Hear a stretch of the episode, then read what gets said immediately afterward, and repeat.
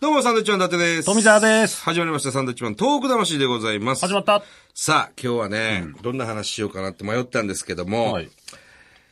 鈴木哲夫さんが来てくださいましたから、先週、先々週と。だいぶ撮りましたよ。ねえ、蔵出しでございます。おなじみの。よろしくお願いします。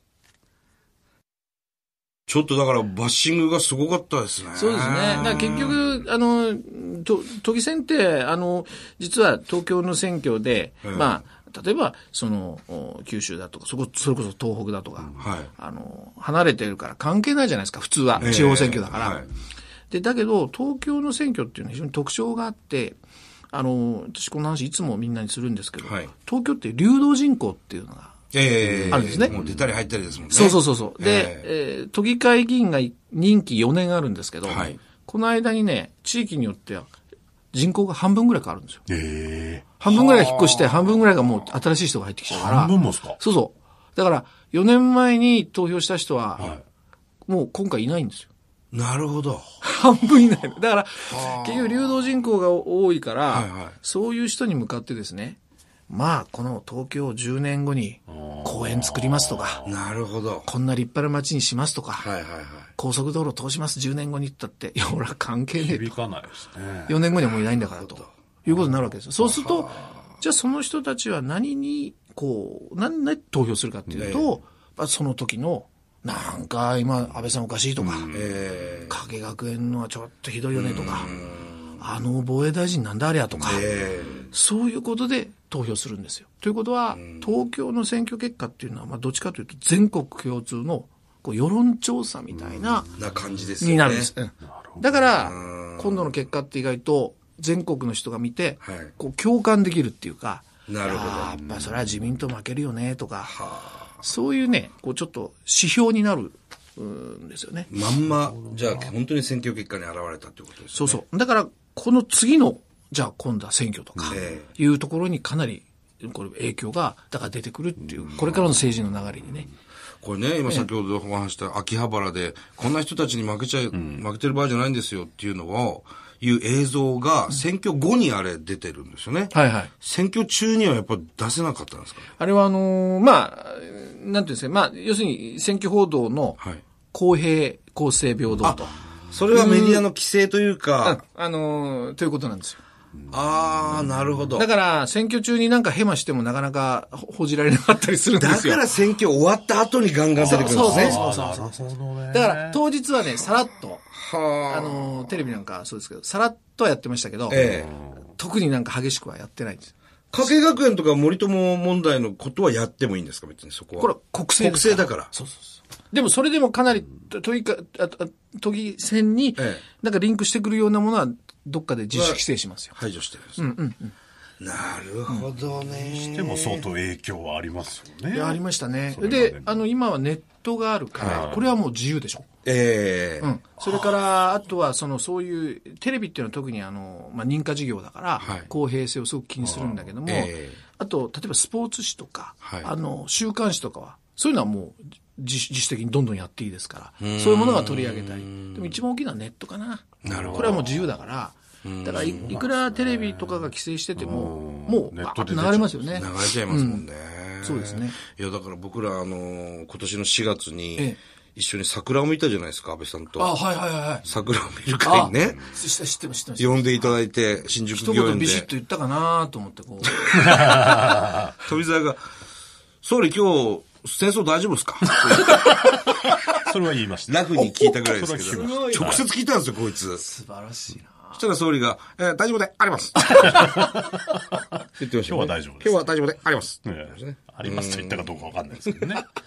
いや、だからなんかその桜を見たあの総理もにこやかにね、え桜見てましたけど、今結構まあ、いろんなところでこう叩かれてるというか。そうですね。あの、私はね、あの、思見見ながら思ってるんですけど、まあ、ジャーナリストですから常に権力には厳しくって、これは当たり前ですけど、ええはいまあそういうのちょっと外して、あの、安倍さんっていうのを見たと。私、第一次政権の時は、改革をするっていうんですごく、おまあ応援したってのも変ですけど、はいあれしたんですね。で、この第二次政権見てて思うのは、えその、要するに、あの、安倍さんっていうのは、その、なんていうんですかね、えっと、み、み身内はい。えーに、甘いって気がしますね。だから、その、トップになった人間は、まあ会社でも何でもそうだけど、自分の仲のいい人にほど厳しくしませんか、普通。まあ、そう、権本来。力を取ればね。ええうん、だから、その仲のいい友達であああったら、なおさら、ちょっとお前、俺はトップになったから、ちょっと我慢しててくれと。ええお前をこうね、えーに、あの、いろいろやってやると、これは、立場上俺まずいんだと。だから仲がいいからこそお前我慢してくれなっていうのが、うん。こう、為政者の一つの、なんていう心構えじゃないですか。はいそれが、なんか全部、逆になっちゃってるんですよね。そういう人に認可したり、そういう人を大事にこう役職つけたり、えだからやっぱり、いくらそうじゃない、きっとそうじゃないんでしょう。ないけども、それはやっぱり、旗から見たら、そうは見えない。ーなんか私物化してるとかね。結局そういうふうに取られ見ちゃうえんでちゃうしよょうね。見えちゃうんですよね。だから僕はそのなんか当たり前のことっていうのかな。あと稲田さんの問題もそうだけど、稲田さんを育てるのはわかります。はいはいはいね。あの、一生懸命女性総理候補としてなん育かてね、るのそうはいうわか候る補なんですよね。えーでもこれだけ失敗したら、はい。なんていうかな、谷底に落とすじゃないけど、えお前もうちょっとしっかりもう一回勉強してこいって言って、えは叱るのも愛情じゃないですあ。か。なるほど。でも、やっぱりこうかばってあげるみたいえな。だから、その辺のね、僕は近い人たちに対してのこの接しえ方う。ん。ここがやっぱ常にこう安倍さんっていうのはこう誤解を招いていくきっかけそこで作ってる気がするんですね。なるほどね。うんだからなんか政策とか根本的なところよりは、はい。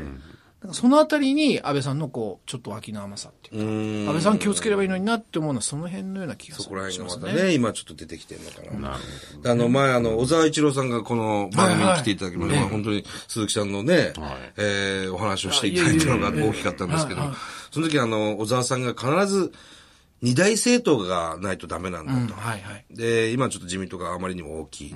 もう一個って今二大政党ってないじゃないですか。ないですね。 ないですねっちゃいけな いけど、いや、その、でもまあ、野党みは頑張民ろうと進してる党けがど、うんうね、んまあやらなくちゃいけないんでしょうけども、でも今回の都議会選でも議席減らしてますし、そうですね。で、蓮舫さんまたやるんですよね。やるんですまよ。たなんか任命、任命っていうかいや、続投するっやりてま。すよやりますよって大丈夫なんですかねいやー。いや。い や、あの、頑張ってもらわないとね。自民党ともう一個の対抗、その二大勢力ってど、どこなんですか今。本当はだから自民党に対して、まあ、要要するに野党ええです野ね。党だから、民進党だけじゃ数も足りないし、足りないです規も模んねもちっちゃいから、そこに、例えば自由党、社民党はいか共産党も含めえて、野党4党って言いますけど、はい。これがこう、がっぷり四つにと。ええね。まあ、公明党は自民党のくっついてそうまですすけどねね。。連立。これが一番こう、いい形ですけど、なんつってももう数が圧倒的に自民と公明多いですから、そうですよねまあ、維新もくっついていっちゃってるでしょ。はい。だから野党4党で頑張ったところで、もう最後は全部数で通されちゃうわけですよね。そうするとなんかもう抵抗してても、なんだ最後はきっとやられるんだよねっていうことで、なんかこう野党への期待も高まらないし、でそれとささっき蓮舫様の話が出ましたけど、はいやっぱり野党なんだからもう何でもありで、そこまでやるかみたいなね、ええこともガンガンやればいいんだけど、なんかこう妙に、えーちょっとこうえー、常識ぶってるとは言いませんが、えまあ、一回政権を取ったからでしょうけどね。だから、もう少し冒険を僕はしていいかなと思うんですよ。だって、二大政党小沢さんが言ってるのはすごい正しくて、ライバルがいなきゃ、はいはいはい。いい政治できないええですよ。だからもう自民党がずーっと政権取ってたら、それはおごおごりも生まれるし、緩みも。はい。だってサンドイッチマンにね、こう、ライバル、お笑いの、誰がライバルなんですかねいや、。いっぱいいます。まあ、ナイツにしときましょうかナイね。ツまあ、はいナイツライバルですから。はい。だからナイツがいるからサンドイッチマンも切磋琢磨する。でそう、まあそういうことでしょ要はそうでねすね。野球だって巨人と阪神だし。はいはいはいは。やっぱり政治にもその、やっぱり自民党政権、安倍さんに対して誰かがいなきゃいけないい。いないといけないですね。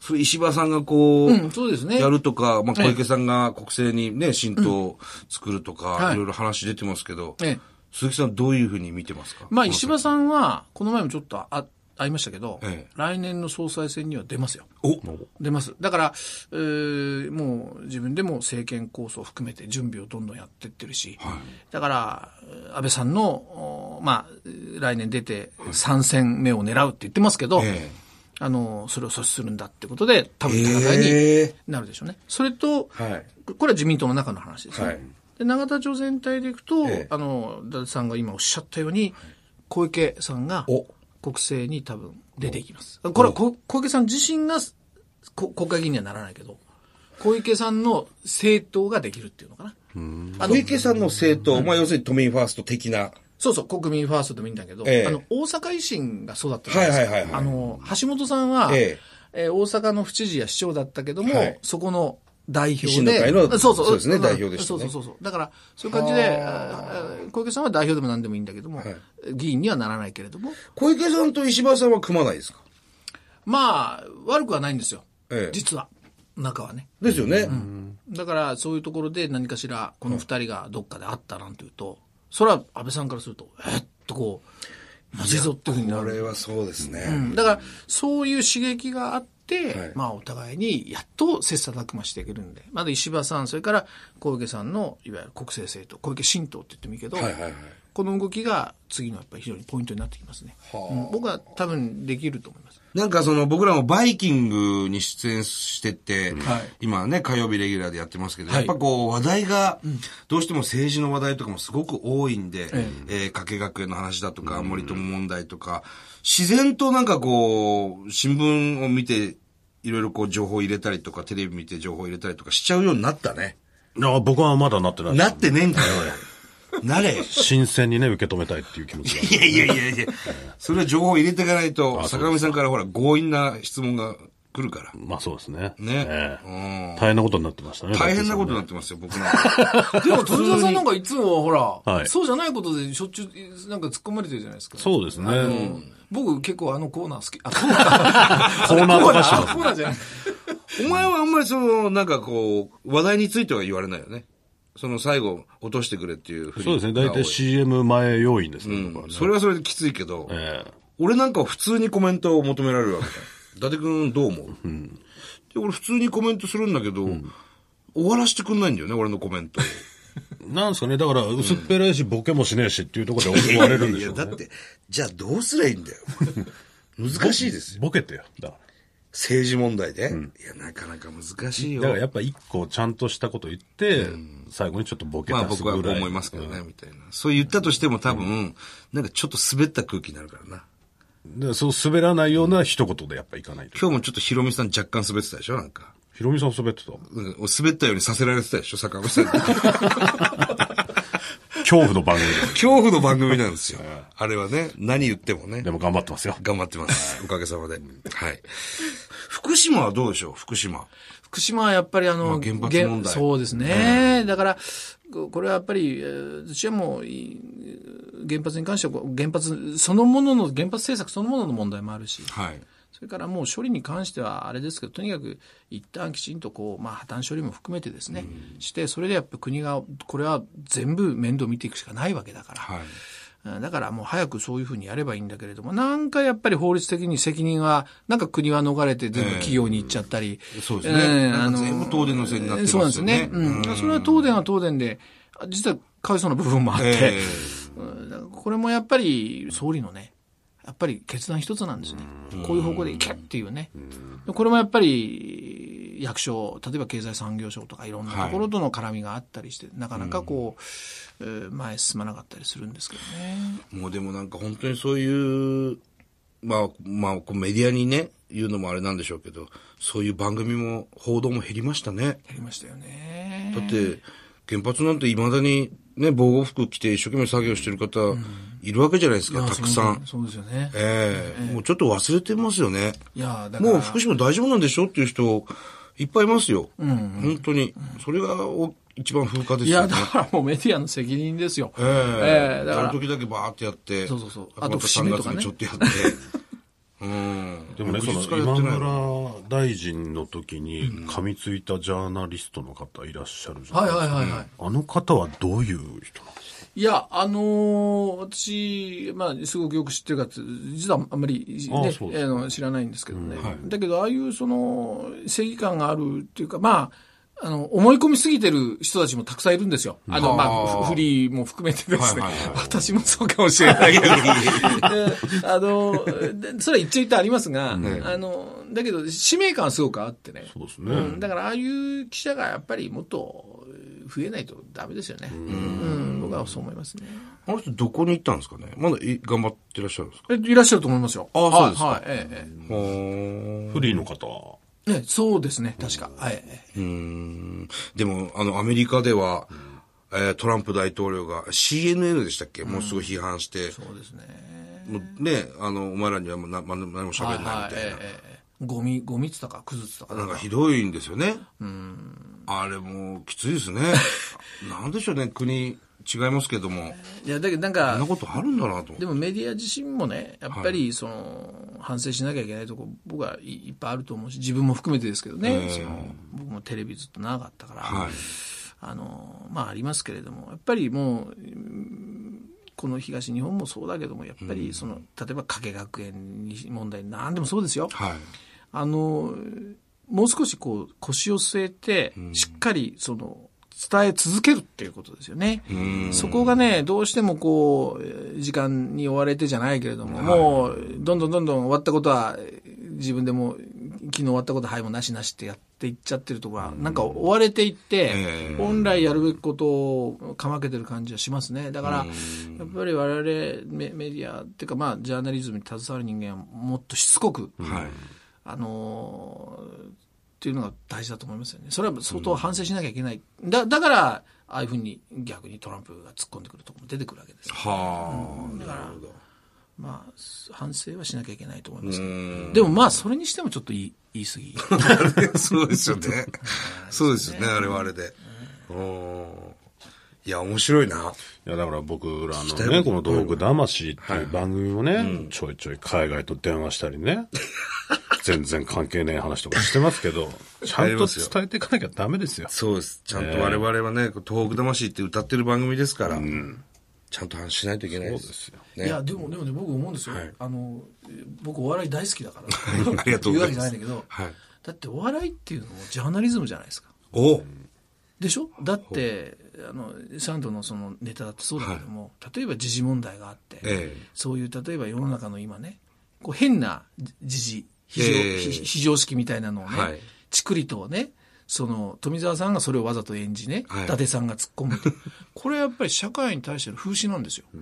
ねなるほど。うん、でだからそういう意味ではねやっぱりお笑いっていうのはね、はいジャーナリズムな んですよじゃあ我々はジャーナリストなんですそねういうことそういうこと、まあ、だ僕からは本来ね、そういうところついていかなくちゃね、いけないとは思うんですけど、表現の自由ですからね。なかなかね、そうすると圧力がかかったりとかもするわけじゃないですか。ででも、もほらラブとかはそうじゃないでしょ、まあね、うん、だから、あのいや僕はもうサンドさんのお仕事はジャーナリズムだと思ってそうやってねこう聞くとまた違うんですよすごい深いんですよ深い。じゃあ僕ら片桐これからジャーナリストにしましょうかね。いや、それはしませんしけないんど、だ、それはジャーナリズムはあると。そんな風に思って聞くんですかもうそうですええ僕はほら、あの、あるじゃないですか、このいもう番組名言いませんけど、日本放送だから、あの、他の、例えばテレビでね、はいい、ろんな街を訪ねて行ったり、ね、ああいう、その、それに驚いてみたり、突っ込んでみたりね。これはもうね、ジャーナリズムですよ。とか、お二人のネタもそうです。そうなんですか。はいでだって風刺じゃないですか、お笑いの基本。まあそうですね。風刺から来てる、まあ元が多分そうなんですよね、お笑いっていうのはね。うんほら、でもあんまりほら、あのー風刺しないと今度また茂木さんにね、怒られますからね。茂木健一郎さんに ね。いろいろ日本のお笑いはって言われますからね、またね。ね、その辺もね。そうですね。さあ、番組では東日本大震災に対するあなたのメッセージを受け続けます。はい。はがきの方は郵便番号100-8439日本放送サンドイッチマンのトーク魂まで。はい。たくさんのメールをお待ちしております。また来週です。バイビー。